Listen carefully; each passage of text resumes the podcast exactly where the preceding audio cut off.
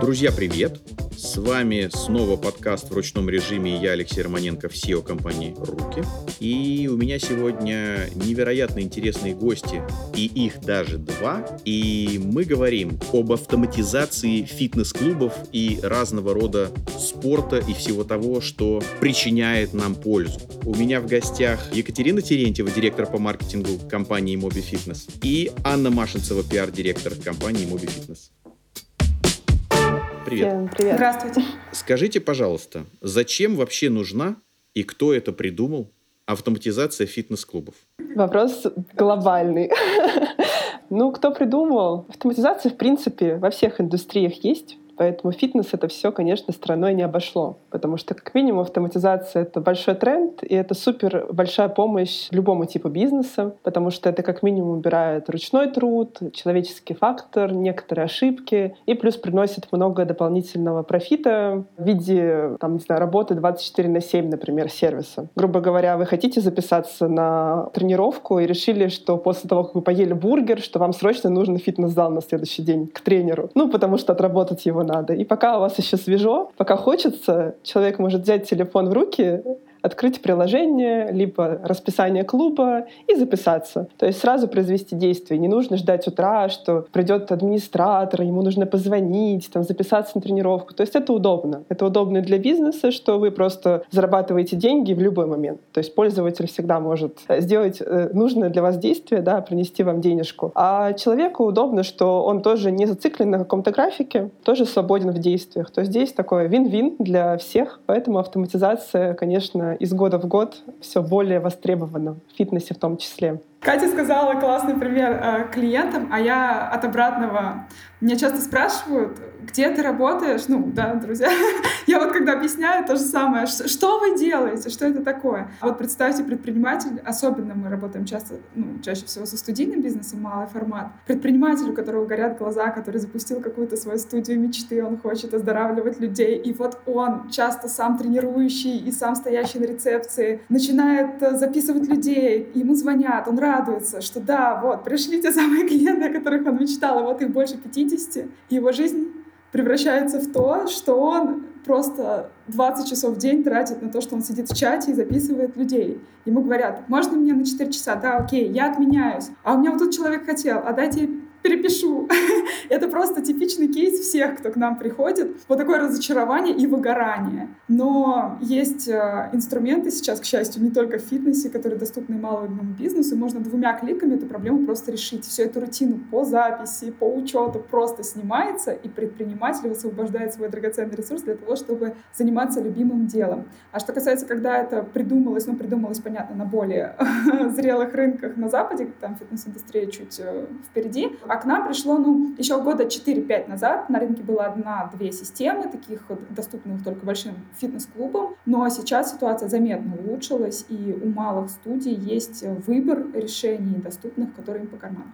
Очень интересно. А в какой момент люди приходят к пониманию, что им нужна автоматизация? Курица или яйцо? В смысле, сначала надо открыть бизнес, набить себе шишек, вот все, что Анна сейчас описала, вот с этими записываниями, переписываниями, потом в конечном итоге человек не явился, и у тебя недобор по группе, ну а раз недобор по группе, то и недобор в деньгах, там, по сути, да, вот это вот, вот все, и ты понимаешь, ой, надо как-то этим управлять. Или мир изменился, и теперь уже на этапе выбора буквально офиса, ну, я имею в виду помещения, и буквально согласование сметы на ремонт помещения, предприниматель уже выбирает систему, на которой он будет работать. Курица или яйцо? Я думаю, что на самом деле и так, и так бывает. И у нас есть и те, и другие кейсы. Тут зависит от того, а, как открывается бизнес. Потому что есть тренеры, которые вырастают да, и открывают себе студию. То есть у них уже есть своя база, они уже с кем-то работали. То есть, грубо говоря, у них первоначально нет автоматизации, они вот от страдания идут. Да, они пострадали и вот решили, что нужно с этим что-то делать. А есть те, кто нацелен открывать бизнес как инвестор, например, и вкладывается первоначально сразу поэтапно с бизнес-моделью. Тогда, конечно, обычно идет автоматизация на уровне закладывания вот помещения, маркетинговых бюджетов, сотрудников и так далее, потому что это важный этап. И, в принципе, инвестор без CRM-системы маловероятно, что что-то запустит, потому что это напрямую система, которая покажет потом результативность и поможет работать с аудиторией. Поэтому кто-то действует от страданий, кто-то действует первоначально сразу от хорошего, да, от положительного этапа. Конечно, удобнее всего открываться с автоматизацией сразу. То есть вы забиваете сразу базу клиентов, постепенно пополняете ее, настраиваете цепочки и начинаете с малого и раскачиваетесь. А когда у вас уже большая база, и потом нужно это все как-то занести, нужно это, с этим работать, конечно, очень рутинно и сложно. То есть, конечно, мы рекомендуем всегда начинать с самого начала, да, с открытия студии, сразу заморачиваться с тем, как вы будете работать с базой. То есть задать себе этот вопрос. Как вы будете их вести, как вы будете с ними коммуницировать, как будут люди у вас записываться. То есть лучше эти этапы отработать. И постепенно учиться, как автоматизацию использовать на 100%, да, а не пытаться выбраться из этой ямы постоянной рутины, постоянной боли и проблем. Да. Поэтому, конечно, лучше сразу. Есть, знаете, какие еще сценарии, когда, ну, в общем-то, люди, в принципе, более привычные стали к автоматизации. Ну, про большие фитнес-центры мы не говорим, как Катя сказала, да, если это серьезный бизнесмен, это, это понимает на берегу. А если человек, у которого это первый предпринимательский опыт, то, в принципе, он ходил куда-то в другие студии, и там уже записывался через приложение. Просто сейчас студия без приложения, ее реже, мне кажется, уже можно встретить, чем студию с приложением. И он понимает, что это нормальный пользовательский опыт, и его клиенты должны делать так же. Плюс часто автоматизация — это вопрос экономии для начинающего предпринимателя. У нас есть много кейсов, когда человек установил приложение и онлайн-запись, соответственно, учетную систему, и он не нанимает администраторов вообще. Это прям довольно распространенная история, то есть записывается онлайн, он сам все видит, и он экономит так на штате, ему проще встать на ноги. В общем-то, люди стали более, скажем так, насмотренные в этой теме, и автоматизация не пугает. Это довольно естественная история.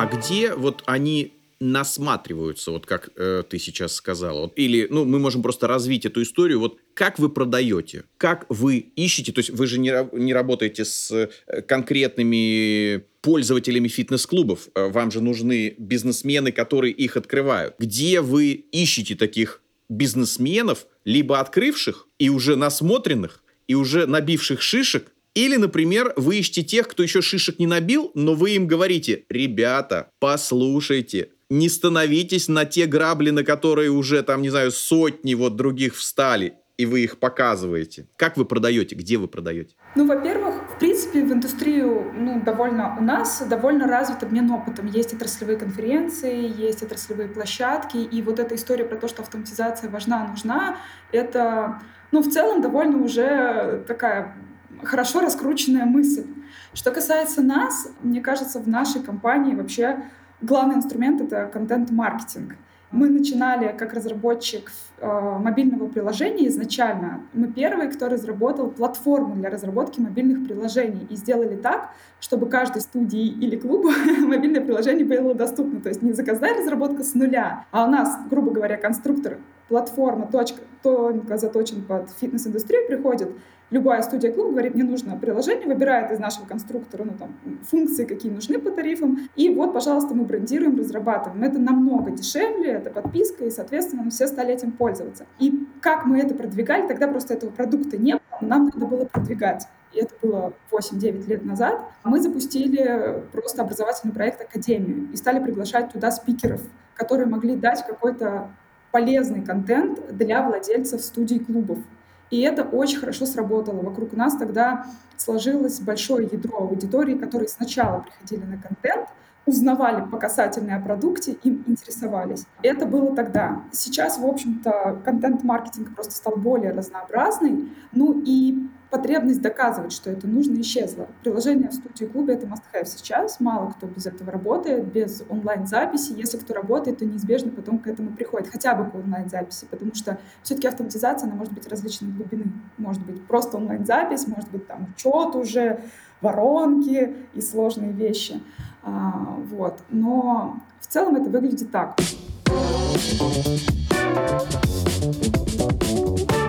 Смотрите, сколько у вас сейчас клиентов? Ну, у нас чуть чуть более трех тысяч у нас. Ну, то есть мы три тысячи точно уже переросли, но мы как бы не считаем на постоянной основе, да, мы продерживаемся того, что вот... Хорошо. Да. А, наверное же, большая их часть из этих трех тысяч сосредоточена в каких-то крупных городах. Да, у нас, наверное, самое большее ядро — это Москва, потом идет Питер, и вот по мегаполисам дальше распространяется, но Москва берет на себя большую нагрузку, конечно. Окей. А, вот я решу открыть студию стретчинга. Посмотрите на меня. Вот я решаю. Вы точно представитель студии стретчинга. Да-да-да, прям типичный, да. И я говорю, ребята, я хочу открыть студию где-нибудь в районе север Москвы, в ДНХ. А вы говорите, Алексей, вот у вас там на севере просто какая-то избыточность студий стретчинга. А при этом мы видим, что спрос на йогу ты точно уверен, что ты хочешь стретчинг? Может быть, тебе лучше йогу? Я имею в виду, понимаете, вы же обладаете датой. У вас 3000 клиентов, э, ну, имеется в виду каких-то клубов, студий, там, чего-то. Вы примерно понимаете, вот как это все распределено. К вам приходит бизнес, говорит, я хочу, там, не знаю, фитнес-клуб. Вы говорите, блин, 25-й фитнес-клуб вот в этом вот районе, ну, ты просто прогоришь. Зачем? Такого рода консалтинг, что-нибудь такое можете? Ну, это не то чтобы наш профиль. На самом деле к нам уже приходят э, с готовым бизнесом, как правило. На этапе открытия, если даже такой этап к нам попадает, то это уже с определенной локацией. То есть они уже понимают, под какое они помещение работают, где они будут э, находиться. И, как правило, до этого какой-то research проводится, то есть мы уже на последующей стадии. Поэтому такого рода консалтинг мы, конечно, не оказываем. Но э, на самом деле много вариантов, как сделать этот research, да, чтобы понять, где непосредственно стоит открывать или не стоит, это все можно сделать даже просто по там, Google картам, по Яндекс картам, по Дубльгиз, да, там очень четко определены по картам студии, какого они формата. Наши предприниматели по-разному это делают. Некоторые ножками ходят, смотрят, некоторые конкретно под там, торговый центр работают, под какие-то закрытые комплексы, бывают парки. То есть это все остается на такой, на их ответственности. А, вот, и обычно они самостоятельно принимают решения. А сколько из вашего опыта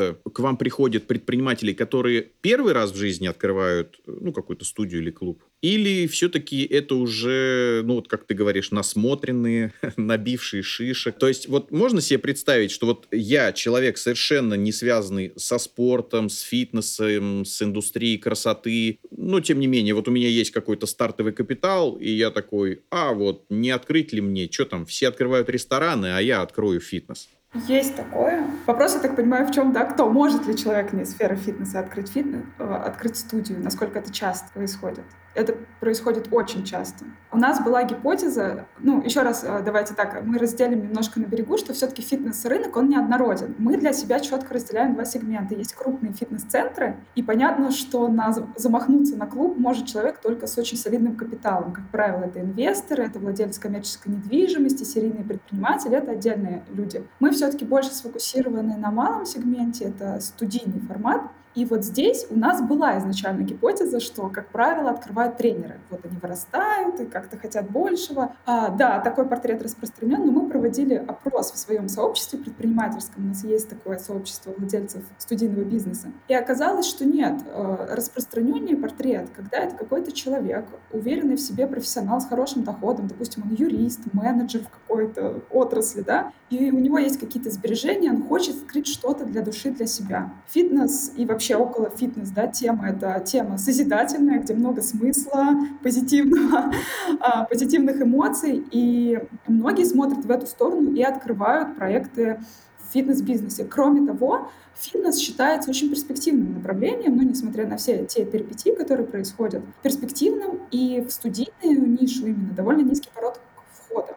Поэтому очень многие рассматривают эту нишу как вот для такого предпринимательского опыта или проекта для души. Вот, поэтому таких людей много. Интересно. Можешь немножечко раскрыть вот этот тезис для слушателей, что ниша интересная, ниша перспективная. И если кто-то, допустим, собирался открыть там наливайку или шаурмичную, то, в общем, еще пока есть время передумать и открыть студию йоги или, или стретчинга. Какой рынок? Э, есть какие-то прогнозы, исследования? Вот что, что нас ждет дальше? Тут еще вопрос, кто для чего открывает, но чем объясняется перспективность направления? Тем, что емкость э, фитнес-рынка в России, она довольно большая. Общепринятая цифра, она там, ну, разнятся прогнозы, но плюс-минус все э, сходятся на цифре, что проникновение фитнес-услуг в России где-то на уровне 3%. На развитых рынках 11, 16 и выше, если речь идет о США, европейских странах, то есть понятно, какой потолок роста еще может быть. Плюс есть тренд на здоровый образ жизни, и это тоже подстегивает интерес к фитнесу. Плюс, как это ни странно, пандемия в долгосрочной перспективе стала таким неким драйвером внимания роста к фитнес-индустрии со стороны потребителей, потому что ну, очень люди стали сфокусированы на своем здоровье, на своем физическом состоянии, иммунитете. Понятно, что в моменте все сильно рухнуло, но есть исследования на этот счет — Пандемия дала такой эффект. Было много доступного онлайн-контента, люди сидели по домам, и за это время сформировался большой сегмент э, новичков в фитнесе, которые стали пробовать заниматься по онлайну и, в общем, как-то соприкоснулись так или иначе с фитнесом. Проводилось такое исследование, что где-то примерно 27% людей это глобальное, подчеркну, исследование, Россия была тоже включена, которые занимаются на постоянной основе фитнесом, называли себя новичками после пандемии. То есть они вот соприкоснулись, и следующий этап неизбежно — это пойти куда-то физически заниматься. Вот весь этот комплекс-фактор делает, в общем-то, фитнес-нишу в России перспективной. Ну и плюс, как я говорила, это довольно универсальный фактор. Порог входа довольно низкий. Чтобы открыть, ну, допустим, студию растяжки, самый такой растущий сегмент, требуется немного вложений, потому что оборудование не очень дорогое. А если там речь идет о чем-то другом, там студия пилатес, уж тем более фитнес-клуб, понятно, это там выше-выше расход. Но студия растяжки, студия йоги — это довольно доступное направление, которое можно стартовать. Есть целый ряд людей, так на, на рынке прослеживается прям люди, которые приходят э, стартовать себя как предпринимателя с амбицией на то, чтобы сделать студию, грубо говоря, растяжки, отточить бизнес-процесс и начать продавать франшизу. У нас есть такие успешные примеры. У нас есть клиент, сейчас это крупнейшая студия растяжки в России, Lady Stretch. Они стартовали, это как раз пример того с амбицией на франшизу. Была история. Человек, кстати, вы говорили про студию стретчинга. Дмитрий, основатель этой студии, тоже по нему не скажешь, что он когда-то занимался стретчингом, но он запустил в качестве гипотезы маленькую студию в Казани, понял, что это выстреливает, и сейчас у него 100 плюс студии э, по России и даже уже за рубежом. Да, причем, насколько я помню, Дмитрий рассказывал, что он вообще ни разу не был на тренировке по стрейчингу. Классно.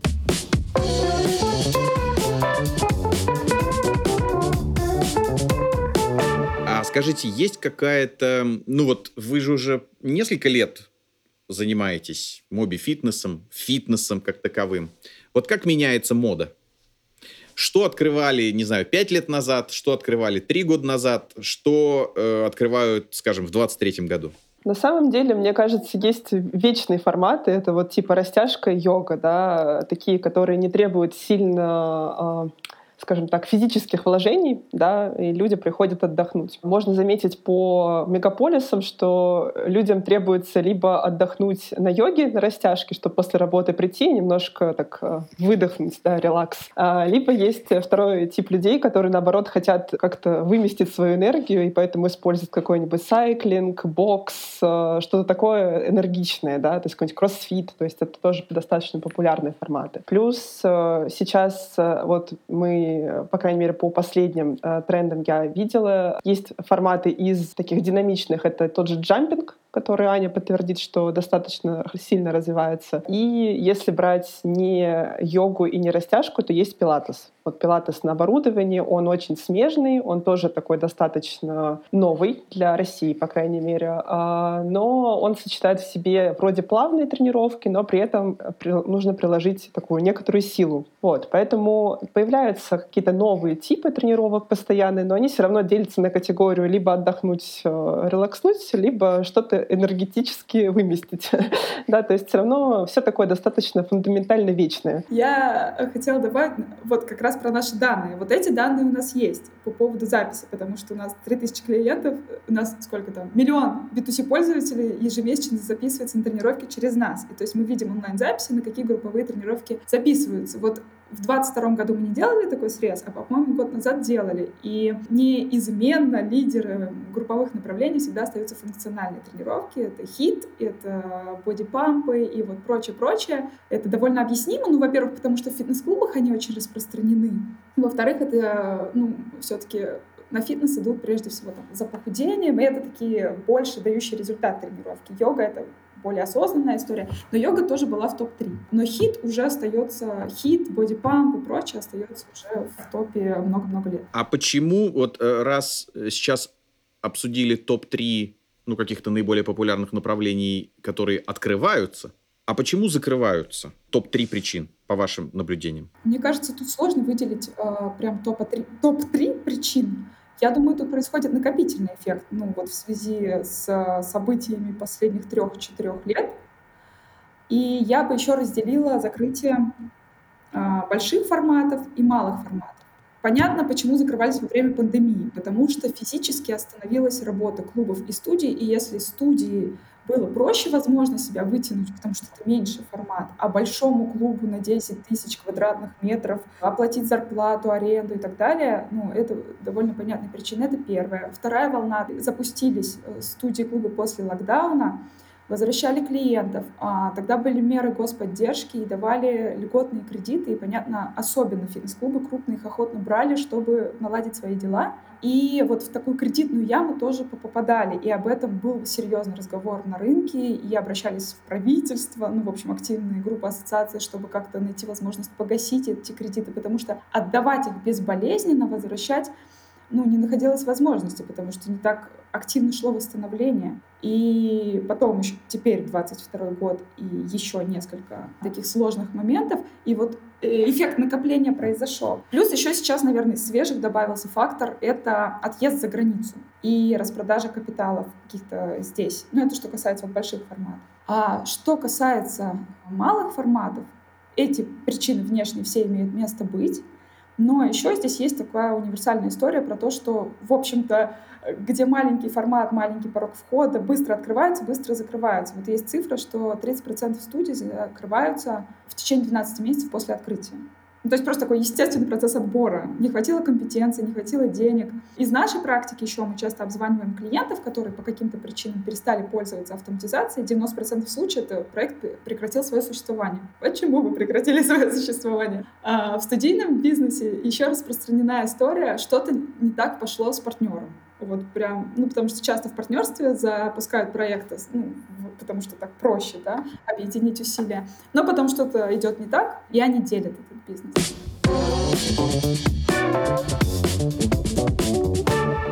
Давайте поговорим про клиентскую базу. Я имею в виду, есть привлечение, есть удержание, есть новые клиенты, и об этом всегда стоит думать, и мы в наших программах об этом говорим. Но не стоит забывать про существующую клиентскую базу, которую стоит как-то там подогревать, стимулировать, как-то с ней, может быть, заигрывать. Ну, заигрывать имею в виду как вот геймификация, то есть как-то, может быть, в игровой форме пытаться их вовлекать. Вот расскажите об этом. Э, много всего произошло за последний год. Я смотрел ваше интервью на одном из эфиров там радиостанции. Это был январь 22-го. Там так прям здорово и бодро говорили про Инстаграм. Все так замечательно. И я думаю, вот смотрю это, думаю, январь 22-го а вот уже через там месяц или полтора нет Инстаграма. Собственно, что в 23 году? Какие, может быть, э, новые инструменты российские импортозаместили, какие все еще не импортозаместили? Как вообще сейчас фитнес-индустрия работает с клиентом?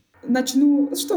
Начну отвечать с такой цифры, чтобы понять масштаб э, проблемы по нашим данным, 70% а, трафика среднестатистическая студия до февраля 2022 года, до марта, в марте у нас заблокировали Инстаграм, получала из Инстаграма 70% трафика. То есть фитнес-рынок вообще в плане маркетинга был очень инстаграмозависимый. Это стало проблемой. Не все восстановили до сих пор э, уровень трафика до 2021 года, прям единицы восстановили больше, скажем. А какие общие тенденции? Во-первых, стали использовать просто больше каналов.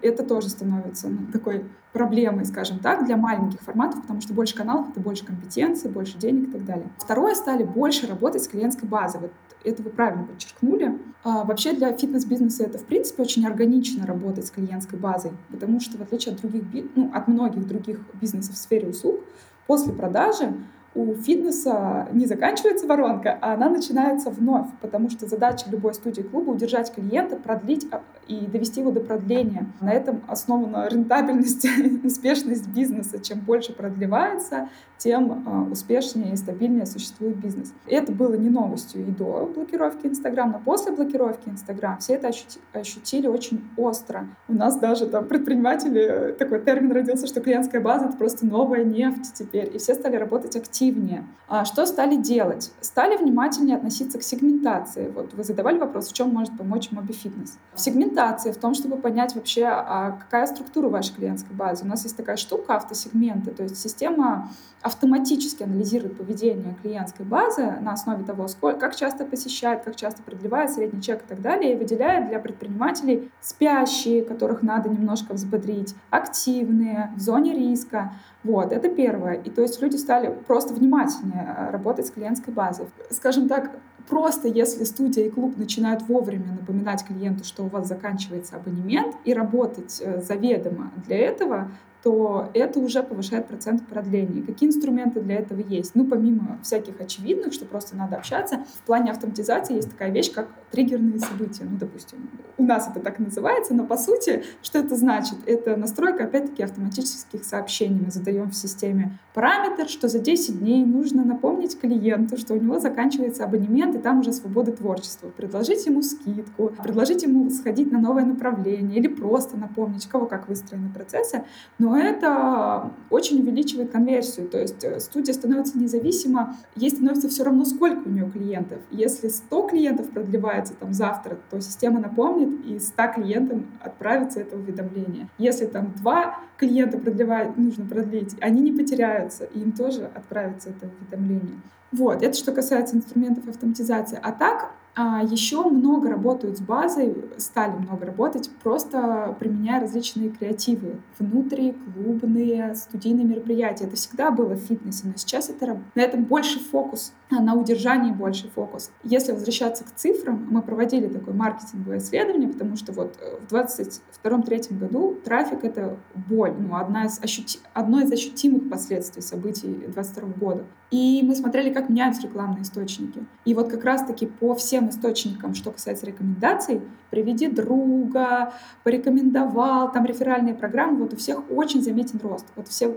в это пошли. Э, стимулирование сарафана любым, любым способом. Да, ну хочется сказать, что да, база сейчас это прям супер важно. Это прям такой основной point последних э, лет после ухода нельзяграмма, назовем это так. В целом еще хочется заметить, что digital именно фитнес-индустрии потихоньку спадает, хотя до этого digital-маркетинг очень сильно рос, и это был супер тренд, то сейчас у нас идет такое, знаете, возвращение к истокам. То есть основными методами получения лидов у нас идет сарафан, то есть это вот как Аня рассказывала, приведи друга, расскажи там рефералочки различные, то есть когда люди советуют другим людям, то есть это все методы, связанные с таким распространением. Дальше, на удивление, идет наружная реклама, то есть мы все помним эти билборды, ЖК на лифтах вот эти листовки, да, то есть различные такие методы. В ход идут даже промоутеры, да, казалось бы, что уже там 23 год, и вроде как уже не должно быть таких методов работы, но непосредственно по нашим исследованиям, да, предприниматели говорят, что метод работает, то есть это снова зажило новой жизнью. И, конечно же, контекстная реклама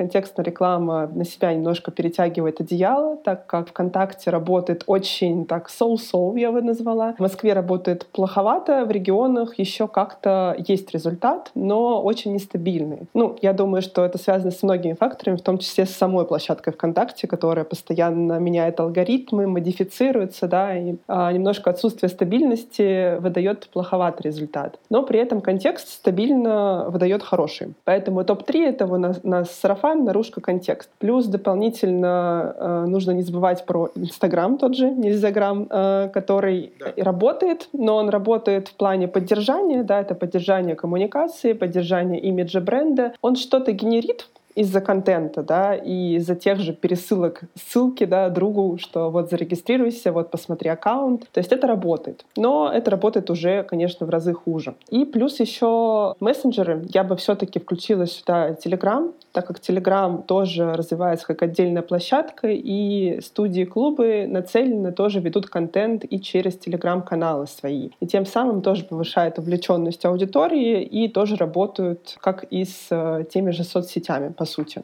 Поэтому у нас вот такой вот рейтинг сейчас по каналам. А скажи, пожалуйста, то приложение, которое вы даете фитнес-клубам, ну, то есть я понимаю, что это Моби Фитнес, но вы же его, наверное, можете как-то оформить вот именно в стилистике там клуба или студии. То есть это, это как бы вот их кусочек, такая вот их территория. Да, конечно. То есть приложение чисто под них брендируется, там их название, то есть буквально конечный клиент не понимает, что это приложение Моби Фитнес. Кажется, что это индивидуально.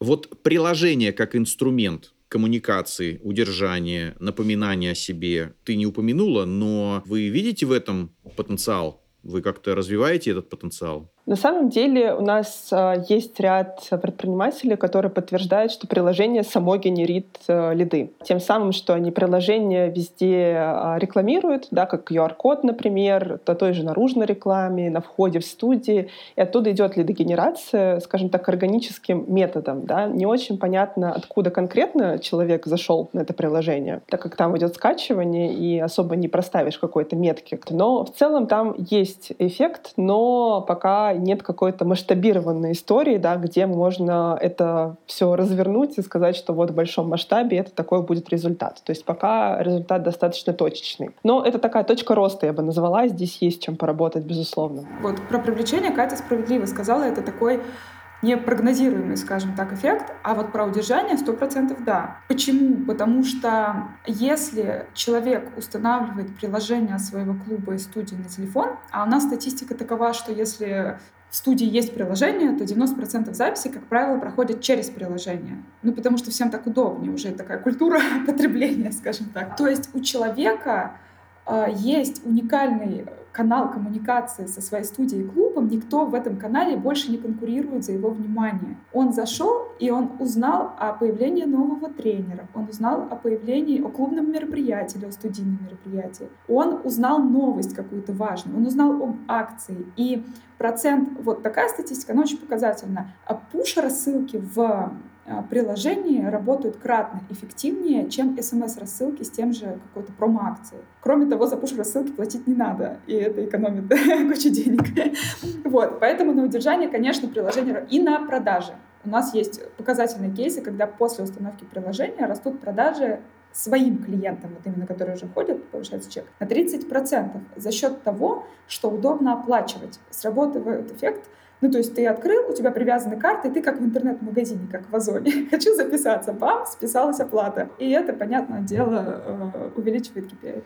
Ань, отлично, спасибо. Я вот прям очень ждал, что, то есть я вас как-то к этому подводил, и, ну, с Катей, да, и вот, и вот э, ты все вот это рассказала. Я просто для слушателей, для будущих ваших клиентов, открывающих фитнесы и студии. В моей практике э, лет, наверное, 8-10 назад это было, когда в Россию активно приходил Алиэкспресс. Активно приходил, захватывал захватывал рынок, там, привлекал клиентов. И что они делали, обратите внимание. Они говорили, что да, ты можешь перейти там по какой-то рекламе к ним на сайт, заказать, но если ты это сделаешь через приложение, тебе будет на 5% дешевле. То есть фактически они весь трафик конвертировали в приложение. А дальше, заставив пользователей поставить приложение, они уже могут с ним общаться напрямую, делая ему там пуши, делая ему какие-то спецухи. И, как ты, Аня, сказала, не конкурируя больше ни с кем. То есть, я имею в виду, в интернете там человек видит массу каких-то объявлений, баннеров, там, я не знаю, черти что. А тут вот в одном приложении. И у тебя блимс, там, не знаю, загорелась лампочка, что у тебя что-то пришло, у тебя прозвучал там какой-то звучок, там и так далее. Ну, то есть вот плюс еще, ну, давайте быть честными, приложение же еще может какой-то информации информации собрать там разные о том, ну, вообще там, где человек, чего он там, как, вот. Ну, то есть вопрос там, дает ли это возможность, э, ну, я имею в виду, даете ли эту возможность вы или нет, но в целом можно еще кучу даты собрать с тем, чтобы сделать человеку гораздо более персонализированное предложение. Поэтому, да, я, э, это вот больше для слушателей, это я не вас убеждаю, а говорю, что на самом деле действительно конвертировать базу в приложение, это в любом случае э, окупается, это, это хорошо.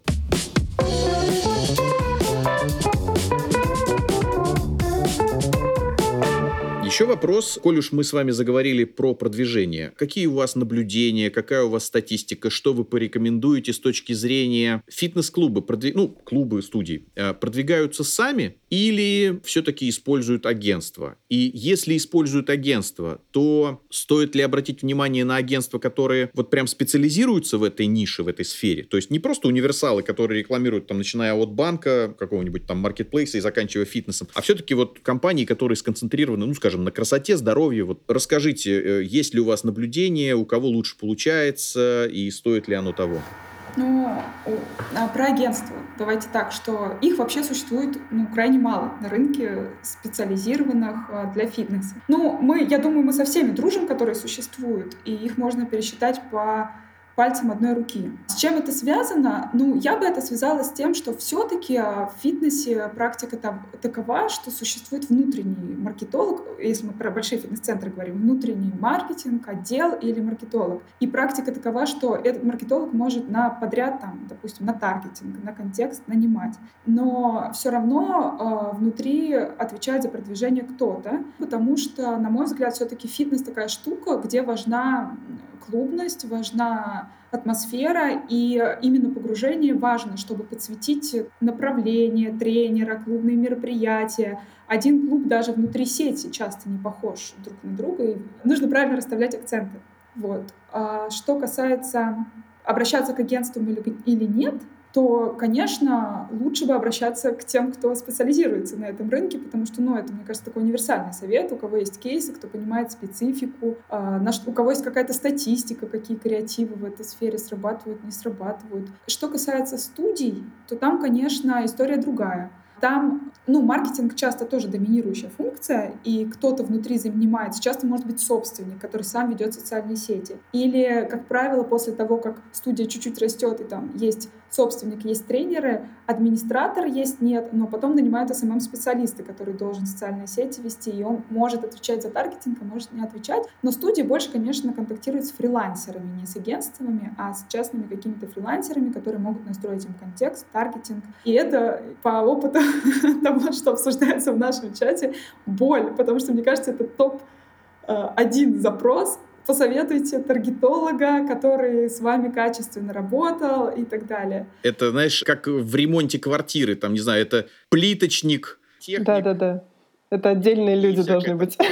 Полностью согласна. Я хотела бы еще добавить, что очень э, сильно зависит от бюджета на маркетинг, потому что с агентствами могут себе позволить только работать те, у кого приличный бюджет, и кто может заложить туда такие услуги. Потому что все-таки работать непосредственно с таргетологом отдельно или с контекстологом отдельно — это одно, а нанимать агентство — это как бы нанимать, грубо говоря, маленький штат людей. Там берут отдельно процент какой-то, либо от бюджета, либо в принципе на услуги, да, и обычно это очень дорого. Поэтому только фитнес-клубы с такими хорошими оборотами обычно могут начинать работать с агентствами. Но обычно к этому моменту они уже действительно делают инсайт маркетинговый отдел, потому что это получается плюс-минус а, по цене то же самое. А что касается студий, да, как Аня правильно все рассказала, что там, в общем-то, идет очень точечная работа, и есть такая специфика, что очень часто смена подрядчиков, да, тех же э, таргетологов, потому что там есть э, свои э, методы работы таргетологов, у них много проектов, из них нужно там, их подпинывать, да, вот постоянно, поэтому там вот это идет часто смена. А исходя из этого, студии не любят заключать прям договора, да, они работают по факту. То есть они ставят какие-то условия, договариваются, работают. Если работа не подходит, то они просто быстро прощаются, да, потому что агентство в любом случае это работа с договорами, это все в разы сложнее по результативности. Поэтому э, как-то так рынок живет. Смотрите, мы много с кем из гостей говорили про такое явление последних лет, как маркетплейсы. А, у всех, конечно, на слуху маркетплейсы, ну, такие известные, большие, огромные, Wildberries, Озон, э, Яндекс.Маркет. Э, наши крупнейшие. Однако мы несколько раз в том числе упоминали про такие нишевые маркетплейсы. Вот я знаю, что в индустрии фитнеса и спорта существуют э, свои такие вот нишевые маркетплейсы. Расскажите об этом. Вообще, зачем это нужно? Кто это придумал? Это хорошо или плохо? Ваше экспертное мнение. Ну, я бы сказала, что у нас в нише существуют маркетплейсы, но эта практика не, не так, чтобы развита сильно. Они родились на фоне идеи идеи вот этой шеринговой экономики. И, как правило, смысл э, маркетплейса это одна карта, ну, единый абонемент. Пожалуй, у нас на рынке есть один известный маркетплейс, это Fitmost. Их идея в том, чтобы предоставить конечному пользователю B2C, это такое некое изменение модели потребления фитнес-услуг, единый абонемент, по которому они могут ходить в, в любую студию, там, клуб, который зарегистрирован на этом маркетплейсе. Сейчас, насколько я знаю, там не только клубы, студии, там активная бьюти-сфера представлена. Здесь скорее изменение какое-то касается именно конечного пользователя, то есть у него появился выбор. Он может потратить там сумму а, либо вот на такой единый абонемент, либо на конкретную студию. Эта модель распространена больше в Москве, и насколько вот Фитмос, по-моему, ходит в регионы, но пока там он не очень обширно представлен. И для студий клубов не то, чтобы это как-то влияет на их будни сильно, это просто дополнительная возможность заработка и продвижения. То есть они просто оттуда имеют какой-то трафик. У нас много обсуждают, поскольку это в основном в маркетплейсах, в основном студии. У нас много обсуждают предприниматели в том же нашем сообществе, у кого как работает. У кого-то работает, у кого-то нет. Честно признаюсь, я не знаю, с чем это связано. Но как-то вот прям такого кардинальной смены каких-то бизнес-процессов не произошло. Но направление, в общем-то, э, видимо, перспективное, потому что оно и на Западе развивается, и мы сами тоже смотрим в эту сторону. Она так, оно так органично напрашивается, это направление. У нас в процессе разработки есть свой Marketplace Fit Sales, он пока такой в процессе запуска. Это агрегатор студий клубов на карте, где можно найти, записаться. Вот. То есть это такая история, которая позволяет не покупать годовой абонемент, а позволяет покупать какие-то разовые истории. Может быть, в пересчете на одно занятие это немножко дороже, но с другой стороны не получится такое. Классика, слушайте, сколько раз я покупал фитнесовые карточки. Там, не знаю, я хожу одну неделю, а потом 51 неделю я не хожу. И кажется, мне кажется, э, глядя по всем моим знакомым, что в этом и заключается бизнес. Чтобы, я в виду, продать как можно больше карточек, все равно многие ходить не будут. Там отходят, не знаю, неделю, две в году, и все. Знаете, вот по поводу этого вашего поинта, есть такое порочащее честь фитнес-индустрии тезис, что фитнес-клубы наживаются на том, что продают много-много карт и потом зарабатывают на этом. Отчасти это справедливо, ну потому что фитнес-модель клуба построена таким образом. Но отчасти нет. Есть цифры, вот я буквально подслушала в этой весной на отраслевом форуме. Есть довольно прозрачные цифры. А среднее количество посещений владельца годового абонемента в фитнесе — это 40-60 раз за год. Исходя из этой цифры примерно, владелец или управляющий клуба планирует количество продаж, планы ставит, сколько ему нужно продать абонементов, чтобы клуб был загружен и не перегружен, и выдержал эту пропускную способность. Но клубы бывают разные. Есть еще, есть еще вторая, второй тезис, по поводу которой клеймят обычно фитнес-индустрию. Фитнес-клубы живут на скидках, потому что вот они э, занижают ценность продукта. Это внутриотраслевая такая дискуссия, жаркая всегда. Стоит ли делать скидки или нет? Здесь тоже нет однозначного ответа. Есть клубы, которые действительно э, живут вот на потоке, но это, как правило, масс-клубы. Я вот недавно у нас есть такой спикер, у него клубы массового сегмента, э, и это правда модель, тут нет ничего порочащего. Он продает карты за 7 тысяч рублей за год.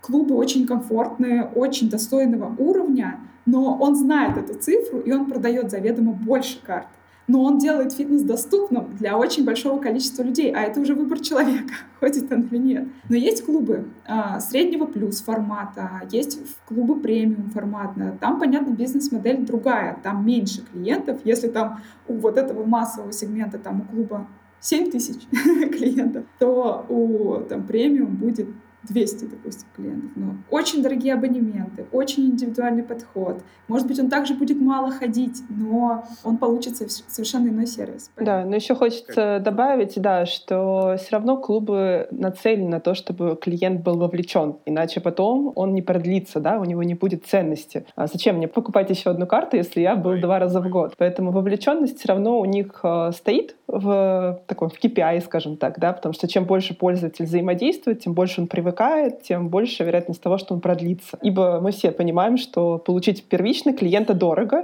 и если он не будет продлеваться, то это, в общем-то, не супер, получается, классные показатели по тому же ROI, да. Поэтому всегда все нацелены на то, чтобы продления были делать различные мероприятия. Золотые слова. Да. Золотые слова. Нет, серьезно, я, я не смеюсь. Мы вот э, из программы в программу говорим, что добывание клиента это дорого, а использование повторного клиента, ну, я имею в виду, до продажи уже имеющемуся клиенту, это всегда лучше и дешевле. Аня, я скажу, я никого не обвиняю. То есть как, я, э, ну, в смысле, вот, чтобы было понятно. Я же купил карточку, э, какие вопросы? Я купил 365 дней. А уж то, что я не хожу, ну, так это ж моя проблема, а не проблема клуба. Но э, я в то же время скажу, что, может быть, я бы хотел хотел, ну, как-то покапризничать, поломаться в плане, чтобы вот меня поуговаривали, пришли ко мне, сказали, слушай, ну, что ж ты купил, а не ходишь там, а давай мы вот, может быть, тебе там тренера, например, вот на разок там дадим, он тебе хотя бы покажет какой-то комплекс там упражнений, ты там поработаешь, вот, глядишь, втянешься, тебе понравится. Вот, ну, не знаю, никто этого не сделал. И я к тому, что это было неоднократно. Нет, нет, тут ваше замечание совершенно справедливо. Это значит, в клуб, в который вы купили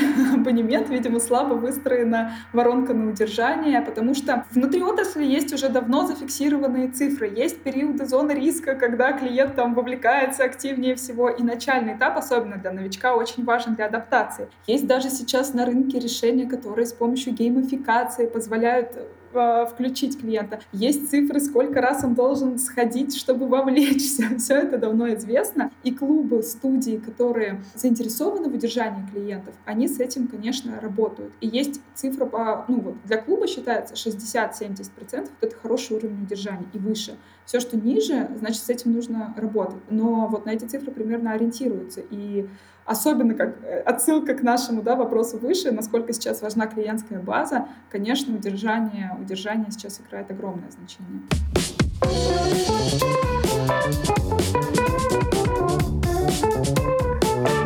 А я правильно понимаю, что вот как-то индустрия движется в сторону, то, что ты сейчас сказала, такой вот шеринг экономики, вот таких вот условных уберов от э, фитнеса. Вот если раньше я понимал, что я прихожу в какую-нибудь сеть, и у них, э, вот, видимо, эти там, ну, какие-то свои клубы, хорошо, ну, если я не имею в виду там недвижимость в собственности, ну, пусть там как-то арендовано, там отремонтировано и все это, то сейчас э, кажется, что вот тут ты берешь помещение, причем, может быть, уже готовое, прямо вот уже оборудованное даже м, необходимыми тренажерами. Вот тут ты э, заключаешь договора с ИП или самозанятыми тренеров. Вот тут ты э, начинаешь привлекать и удерживать клиентскую базу. И по сути, вот ты как некий агент, ну, я имею в виду бизнес, вот э, ты как будто владелец, там, не знаю, студии или фитнес-клуба, но тем не менее, ты управляешь, э, ну, какими-то затратами, ты управляешь экспертами, ну, я имею в виду экспертами, я имею в виду тренеры э, и там, ну, специалисты, и ты управляешь э, привлечением клиентской базы. Но при этом ты можешь, ну, вот прям серьезно там не вколачивать деньги в собственность, там, в какое-то оборудование, там, во что-то. У тебя все вот на каких-то связях, на каких-то вот договорах, все это внутри некой,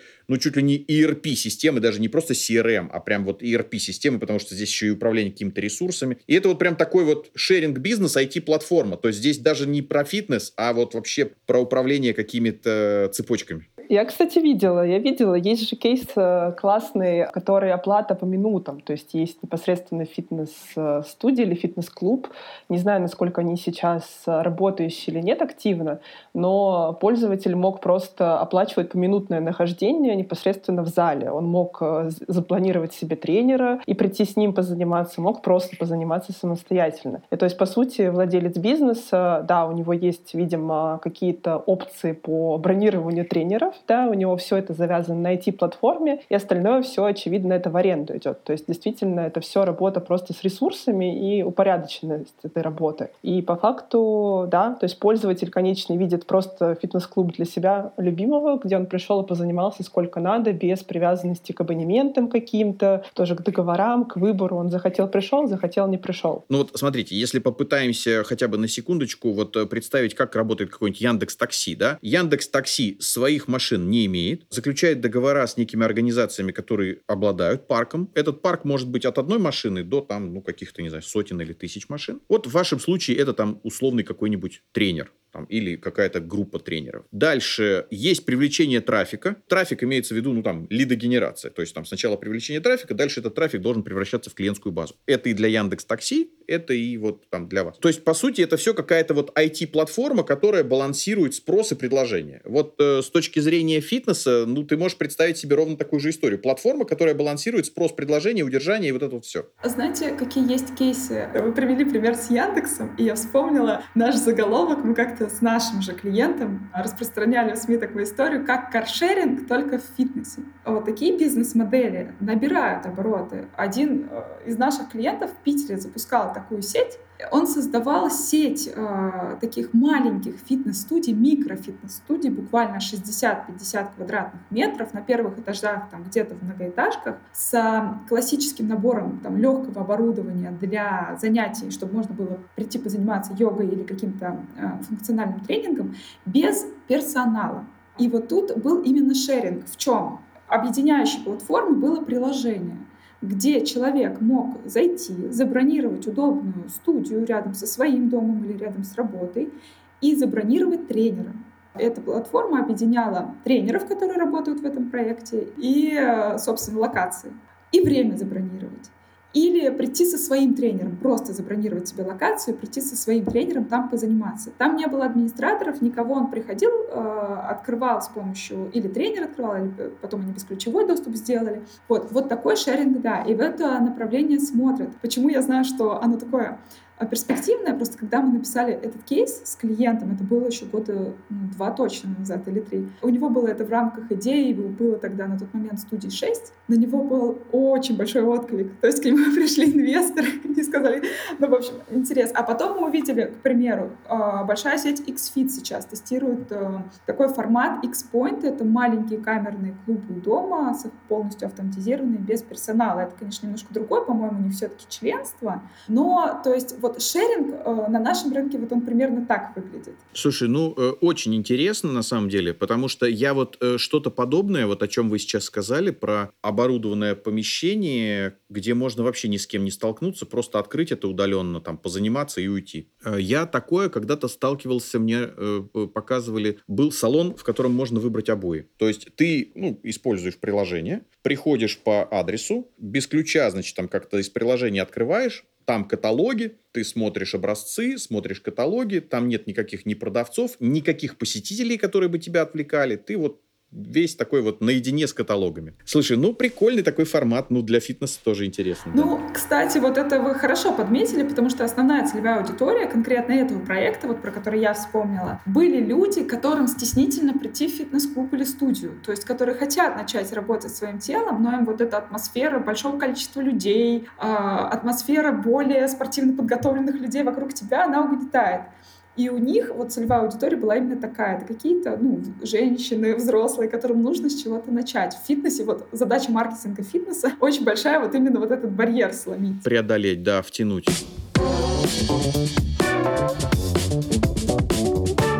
у нас уже подходит к концу время, и мы закончим какими-то вашими наставлениями, э, рекомендациями, советами для наших слушателей, а это, в общем, малый, средний бизнес, если они после нашей программы задумаются и озаботятся вопросом, а не вложиться ли в какую-нибудь студию. Посоветуйте, порекомендуйте, дайте наставление. Ну, хотелось бы, наверное, начать с того, что сдел- делайте все структурно, э, планируйте заранее, откуда у вас будут лиды, какое у вас будет помещение, планируйте автоматизацию заранее, чтобы потом все выстраивалось э, структурно по ступенечкам, да, чтобы это не было какого-то обвала и проносило удовольствие. И хочется, наверное, еще дополнительно порекомендовать э, находиться в комьюнити, да, не быть одному воину в поле, а смотреть комьюнити, к примеру, как у нас создано для предпринимателей посредственно нашей индустрии, не бояться задавать вопросы, смотреть чужой опыт, общаться с экспертами, да, потому что это уже все налажено, мы не изобретаем велосипед, можно откуда-то взять э, классный опыт и реализовать его как-то по-иному для себя. Можно сделать что-то первоначально уже там, под копирку, да, ничего страшного. Главное, что комьюнити поддерживает и дает возможность не наломать дров лишний раз, да, сэкономить денег э, и побыть в обществе людей, которые нацелены на развитие. Мои, наверное, такие были бы советы для того, чтобы качественно начать.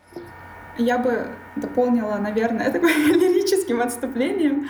Я бы хотела посоветовать тем, кто хочет идти в студийный бизнес, фитнес-бизнес, идти туда по любви, а, потому что это ну, не такой маржинальный бизнес, как многие себе представляют, и довольно сложный и трудный. И если у вас есть мотивация искренняя, которая есть ну, у большинства на этом рынке, нести добро, здоровье, красоту людям, идите, все получится. И второе, я тоже посоветую на старте систематизировать процессы и автоматизироваться, не бояться этого. Почему? Два, две иллюстрации приведу. А, во-первых, очень а, не хочется, чтобы вы выгорали, и весь ваш энтузиазм, с которым вы придете в этот бизнес, через пару месяцев иссяк просто от того, что вы устали а, от рутины. Рутина, рутину давно можно переложить типичный кейс, который я рассказывала, да, усталый предприниматель, который все свое время тратит на записи, а хотел бы тренировать или заниматься развитием и общаться просто с клиентом, это все можно решить двумя кликами условно. И второе, типичная обратная связь, которую мы получаем от клиентов, которые, ну, может быть, в начале своей работы не сильно об этом думают, вот систематизация, а как это, не сильно еще доросли до этого, но они как-то пришли к этому, внедрили систему, и там через год поняли, а кто вообще мои клиенты, а как бы это посмотреть, залезли и увидели это. И вот мне нравится очень тезис, когда человек говорит, я наконец почувствовал себя предпринимателем, а не самозанятым человеком. У меня нашлись какие-то векторы развития. Ну, в общем, я почувствовал, что этим можно как-то управлять. Поэтому не ждите, когда вы устанете, делайте это на старте. Ну и верьте в свое дело, потому что, правда, спортивные проекты — это очень созидательная вещь. А, пусть у вас все получается. Огромное спасибо. Слушайте, ну на таком позитиве заканчивать очень, очень приятно. Э, я хочу пожелать вам больших успехов, потому что, вы знаете, до сегодняшней встречи я и не знал о существовании вообще, я не про моби фитнес, а вообще систем автоматизации фитнеса. Но когда я готовился, я послушал, почитал, вот сегодня вас послушал и понял, что вообще, а как можно было без этого раньше работать, когда вот э, все в тетрадочку и, и вообще оно где-то теряется, а потом еще, не знаю, тренеры пытаются организовывать какие-то частные занятия где-нибудь там на стороне, по сути, там, да, вот э, уволакивая к себе там часть базы э, вот э, клиентской. И, в общем, все это, все это очень актуально нужно, и поэтому очень полезная встреча. Вам спасибо за ваше время, и я думаю, что нашим слушателям, для многих это прям такая э, очень серьезный материал для того, чтобы обдумать следующие проекты, инвестиции, там, может быть, вложиться. Спасибо.